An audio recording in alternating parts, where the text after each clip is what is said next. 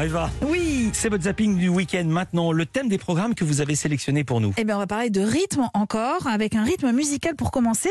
Écoutez cet air et dites-moi de quel instrument de musique il s'agit.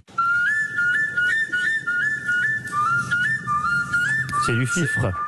Peut-être. C'est la petite flûte où on tire un peu comme un trombone, mais je connais pas son nom. le mot, la flûte. Oui, c'est bien une flûte. Une flûte euh, plutôt classique, Un vous flutio. savez. Un flutio, si vous voulez. Mais l'originalité, c'est qu'elle est fabriquée à partir d'un cubitus de vautour. Arte diffuse samedi soir un documentaire étonnant sur l'apparition de la musique au temps de la préhistoire, avec cette question fondamentale à quel moment la musique est née? Sans doute, l'Homo sapiens s'est inspiré de la nature. Le galop d'un cheval n'évoque-t-il pas un rythme de percussion? Le barrissement d'un mammouth ou le cri d'un rhinocéros.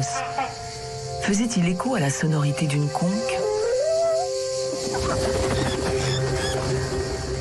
Les oiseaux et leurs chants étaient-ils invoqués dans les instruments faits avec leurs os? Voilà, ces Wow. fameux os qui deviennent des instruments de musique. Et puis surtout, c'est la question fondamentale à quel moment la musique est née réellement? Alors, des chercheurs, des paléontologues, des musicologues, des musiciens, tous tentent de comprendre à quel moment l'homme, en fait, a transformé des sons en musique. Et c'est absolument fascinant. Du rythme encore, c'est dimanche sur France 5 avec un autre excellent documentaire sur les athlètes français venus des départements et territoires d'outre-mer. Les courses de Marie-Josée Pérec, la nage de Mélia Metella, la foulée de Roger Bombuc, les touches de Laura Flessel. Chaque geste ressemble à une partition. Des athlètes hors normes, fiers de représenter la France, sans jamais oublier leur terre, comme Teddy Riner et la Guadeloupe. La Guadeloupe, elle est en moi. C'est dans mon sang, c'est euh, c'est moi, ça fait partie de moi.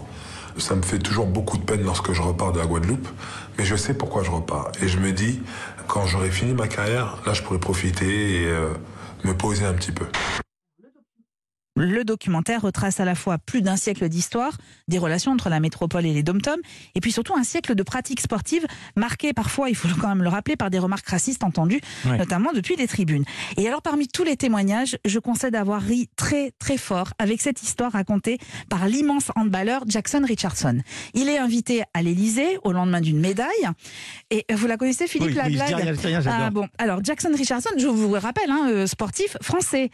Bon, pas pour Jacques Chirac. Il est arrivé à mon tour, euh, monsieur, monsieur Chirac, monsieur le président, il arrive, il me fait congratulations. Et là, j'ai j'ai regardé un peu bizarre, j'étais surpris, quoi. Et après, quand il m'a dit ça, après, il m'a dit, do you speak French? Non. J'ai dit, congratulations, do, do you speak French? Et en fait, comme j'ai, dans, dans mon regard, il s'est senti qu'il avait fait une erreur. Mais Jacques oui, Chirac. Jackson Richardson, quoi, Ouais. voilà.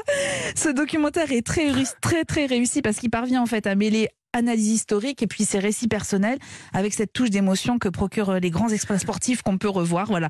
Du rythme sur vos écrans avec Sapiens, c'est la musique fut. C'est sur Arte à 20h50 samedi et JO des îles en Or, c'est sur France 5 dimanche à Je 22h35. verrai encore le gars, une médaille pour la France. Do you speak French? Non, non, non, non. Magnifique. Merci Eva Rock pour ce sourire. Merci Bertrand Chameroy. On vous retrouve lundi.